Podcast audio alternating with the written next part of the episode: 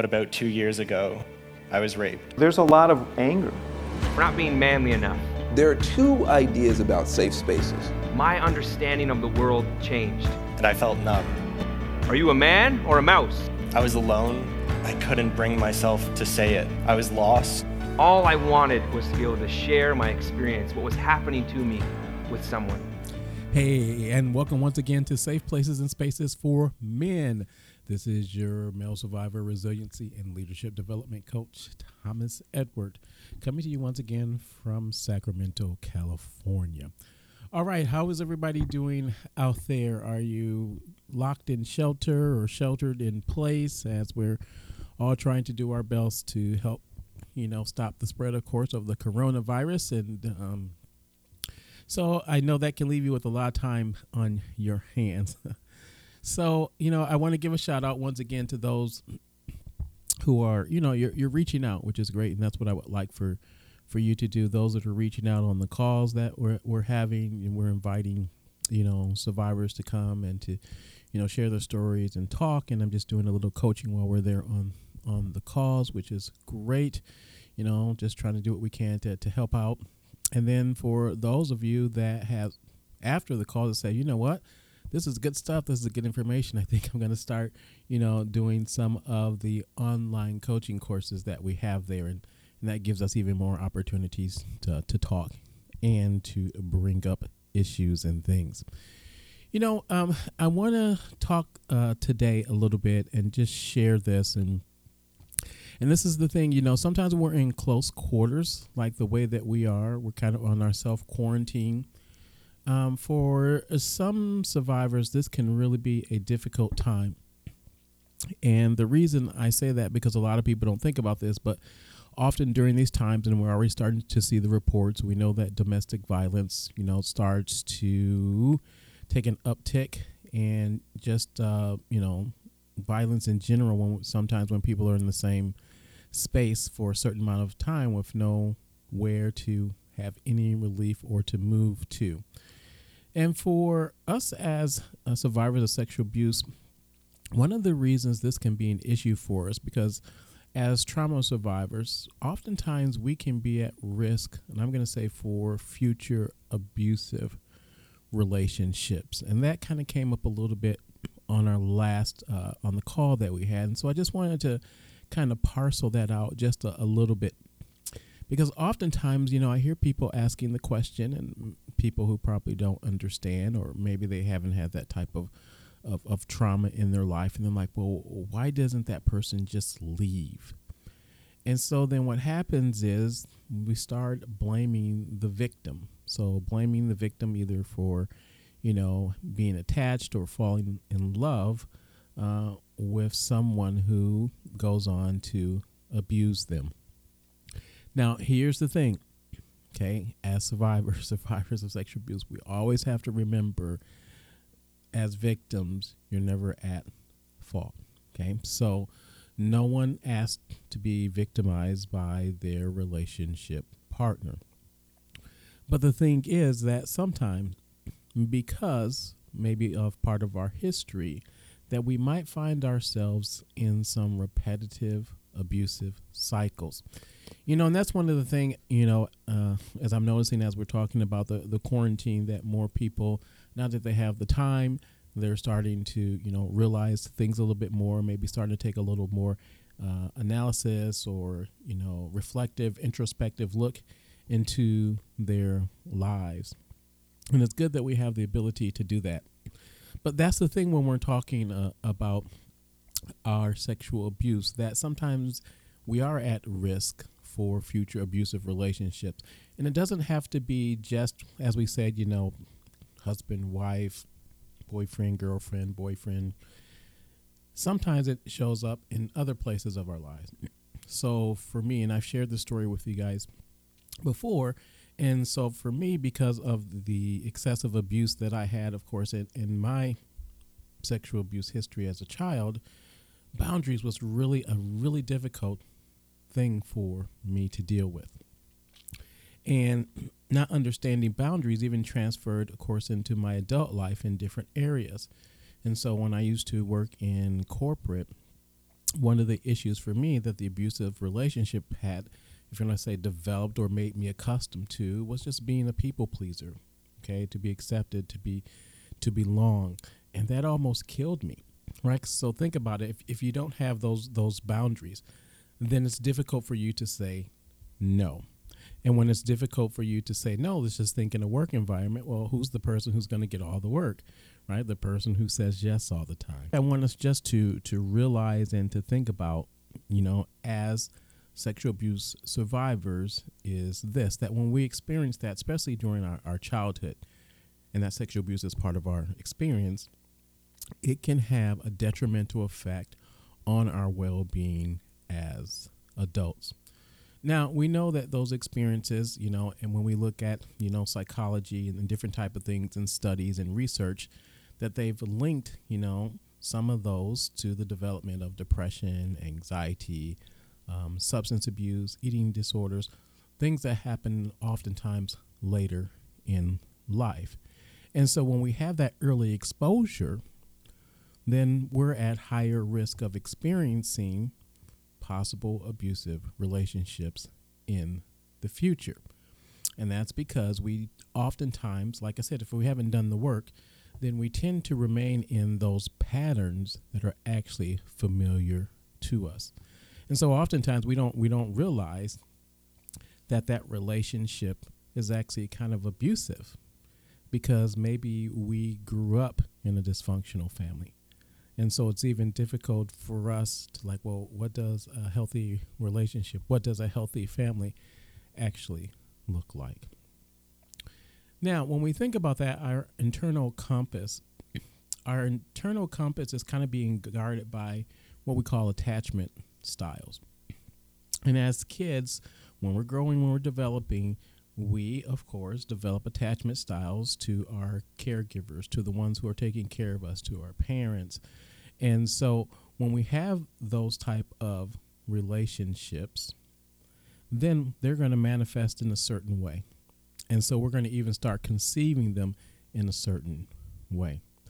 So when we think about this, your caregiver, your family, as a child, you'd expect, well, I'm not expecting them to be abusive. And then whatever is the result of how they treat me or deal with me is going to then start to become for me a norm. And that's one of the reasons it can be difficult for us when we're actually, as adult, when we're in those abusive relationships, because our beliefs and things have kind of been formed by those experiences. And so then, of course, now they're going to affect our future relationships. And that's because what happens back then is contributing to the construction of our belief then. And then we carry that belief with us oftentimes into adulthood until either we realize it or don't realize it. And when we just continue those patterns. Oftentimes, like when I'm coaching and I'm working with guys and they're having like issues, let's just say in the romantic area of their life, the uh, intimate part of their life, the, the emotional part of their life. And I have to try and help them to see that, you know, when we experience that trauma, the interpersonal trauma, whether it be physical, emotional, could be, you know, sexual, spiritual, what often happens is we start losing a sense of self. And that's what we mean about about the boundaries. And so it's hard for me to distinguish where my line ends and your line starts. And then because of that, the abuse becomes part of our story. And what we do is we deeply internalize that. And so then it's different because it alters our view, let's just say, of a romantic relationship. Well, what does what does that really look like? I have no idea what a healthy relationship look like. I remember I was working and coaching with um, one survivor, and um, th- it was really causing some issues in their marriage. And that's because the abuse that had taken place during his childhood abuse history was pretty much the norm for him. And so when he enters this relationships and, and he and he's married and you know the, the things that he considers to be normal, his wife's like, "Whoa, where are you coming from? That is just totally way out in left field, you know, and it really took a lot for them to try and work with that relationship because he had to learn and discover what healthy relationships actually were. You know, what what do you do in a healthy relationship? What does that look like? And so that can make it really difficult for us.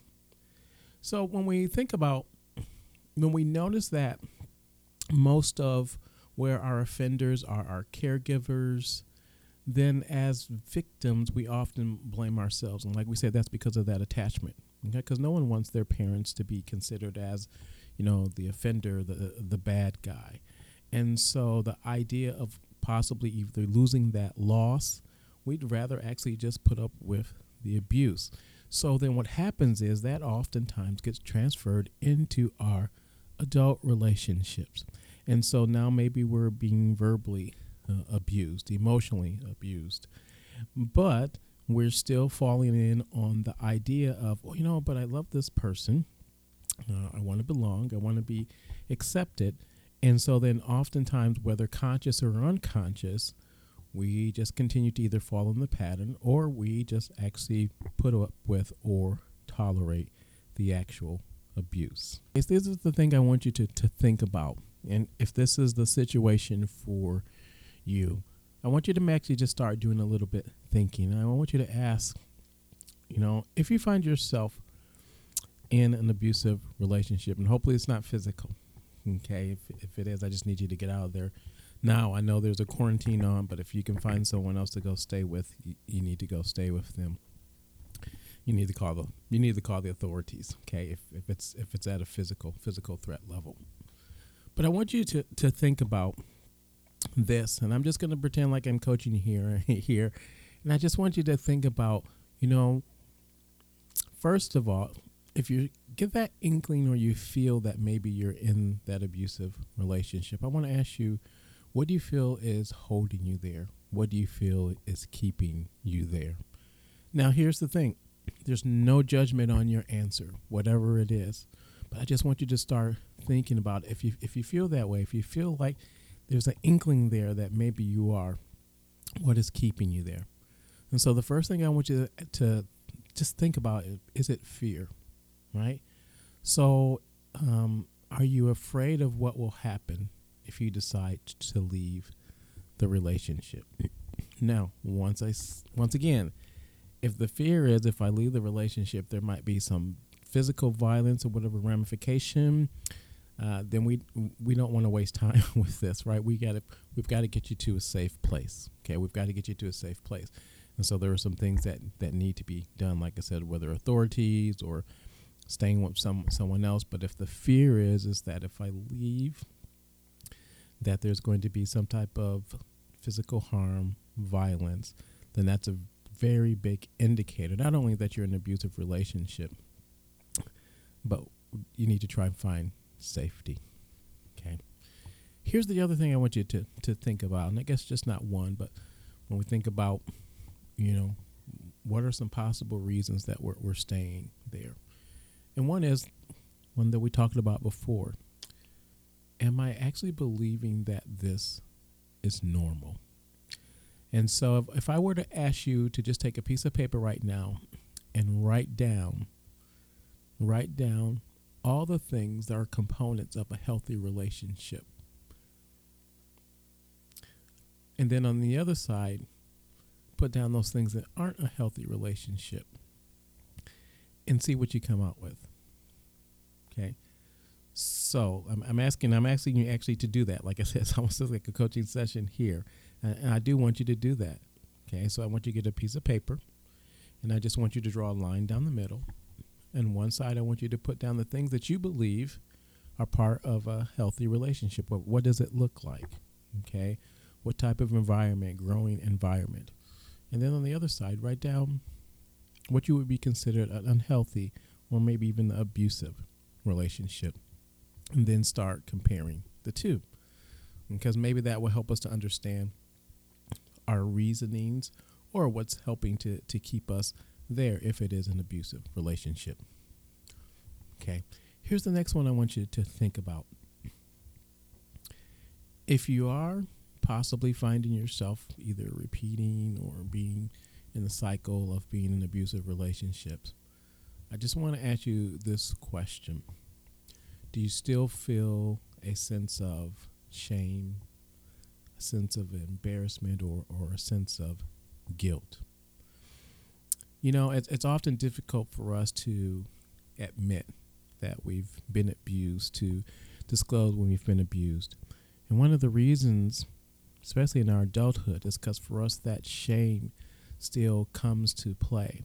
And if we're dealing with some of the things that we talked about, you know, before, where we're being attached to the perpetrator who might be a loved one, a, a caregiver, then for us, sometimes we actually create a guilt or a false guilt. And so I want you to, to think about that also. Okay. Here's the next one I want you to think about. And this is a, a big one. So, when we're talking about being in an abusive relationship, what I want to ask you is this Am I possibly staying in that abusive relationship because of either cultural or religious reasons? Okay, cultural or religious reasons. So, I run into that oftentimes when I'm coaching people, coaching individuals, coaching, you know, survivors that oftentimes there is a strong, and I, I do mean a very strong cultural or religious reasons that they're staying in the abusive situation.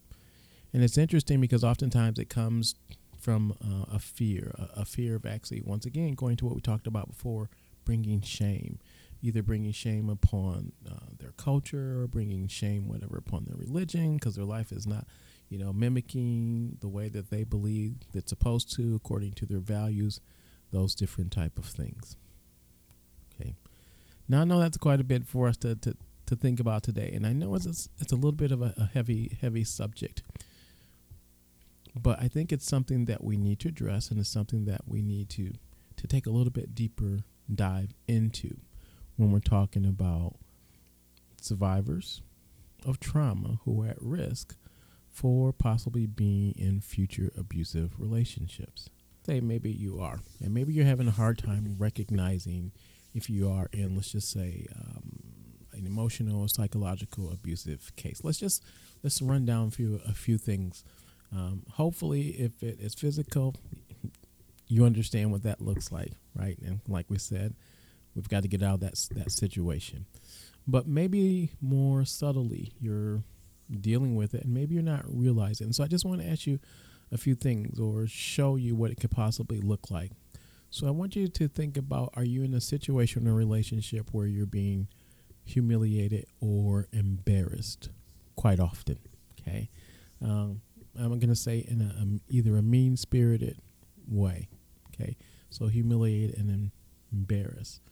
So what that might look like is the person is constantly putting you down. A person is constantly saying negative things, um, or even hypercriticism. Like, okay, yeah, we we can have a little a little criticism, but this is just like over the top. Okay, if it is, that might be an, an indication that we're in an abusive relationship. But maybe it's hard for us to see because where we came from, that was considered normal, normal, healthy relationship here's something else to, to think about. Maybe the person that you're in the relationship with are they refusing to communicate with you. So maybe they're using what I call the silent treatment. And that can definitely be a form of definitely a form of when we're talking about emotional abuse, the silent treatment. So are they refusing to communicate with you? They're giving you the, you know, Oprah talk to the hand um, signal. Or maybe it's to the level where they're actually ignoring you or even excluding you. Okay. And like I said, this could even be, let's just say, within a, a, group of friends or something. There could be abuse that's taking place. So it doesn't have to be just two people. You can actually be in a, in a, group, and there could be individuals that are abusing you or treating you a certain way. And maybe you don't realize it. And like I said, because you're so used to the dysfunctional type of relationships, you're like, well, what, what does that look like? So, are you constantly being ignored or excluded? Okay. Um, you say, well, how will I know? Well, you know, it's interesting. You can tell a lot of things oftentimes in people's voice.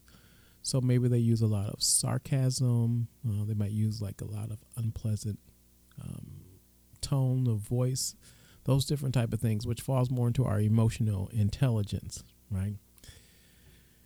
Abusive. Okay, if I'm in a romantic, let's say, relationship with someone, does that person seem to be unreasonably jealous?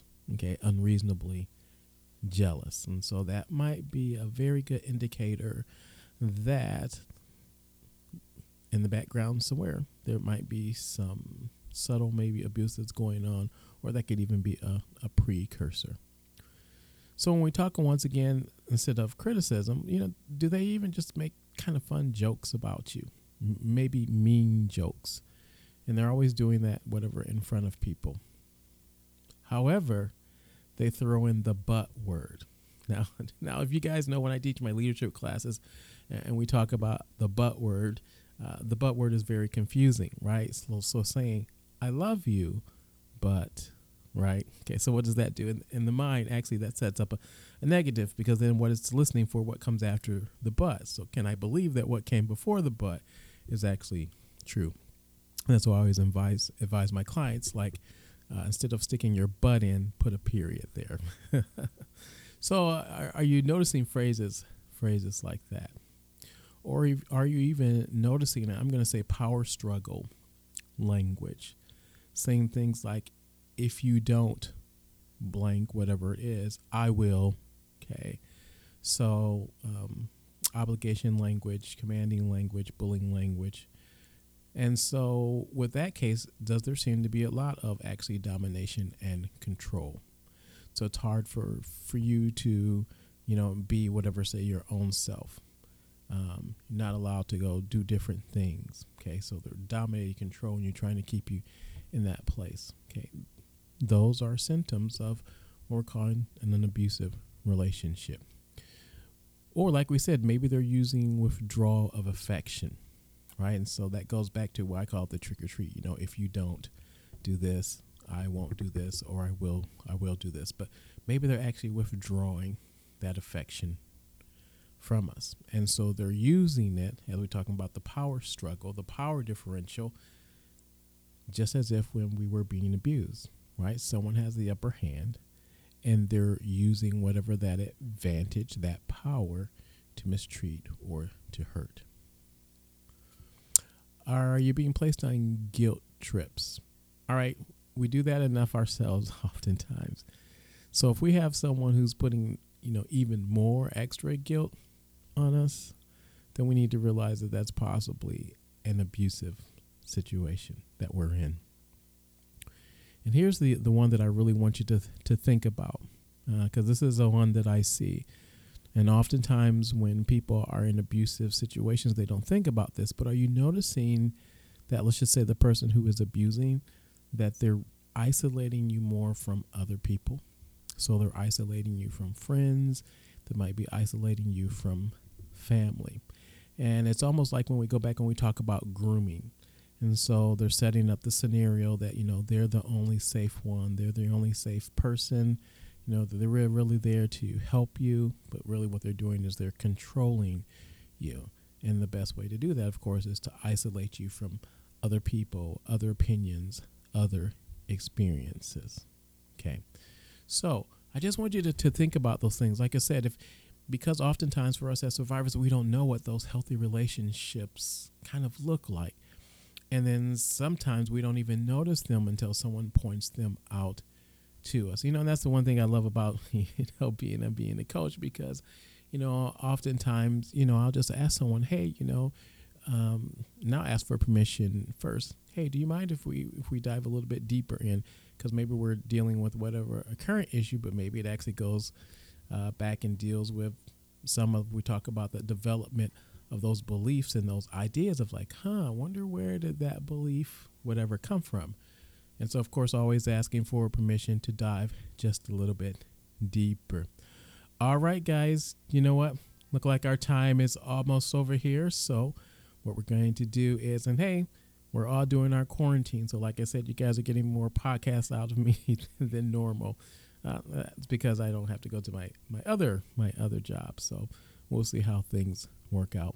Hey, but remember if you go up to the website safeplaceformen.com, there are some coaching programs on there. If you would like to take advantage of those, feel free to, to do that. And then once you do, we'll be even more communication because uh, then we'll be uh, on the coaching calls weekly discussing these different type of things that you're actually working through with the online courses and um, you know it's like of course the the covid-19 has changed a lot of things for us. And so you know right now we're not doing the the three day retreats at least in person in person. Um, and so we're trying to kind of shifting a little bit um, online but man it's just it's just different. So you know i can't wait for you know for the day when we've made it through this we made it on the other side and we can come together because there's just so much power about just being in the presence of other survivors and there's just some things that you just can't get virtually um, it's the way that we're, we're made when we're made for community all right you guys have a great week and we'll talk with you soon.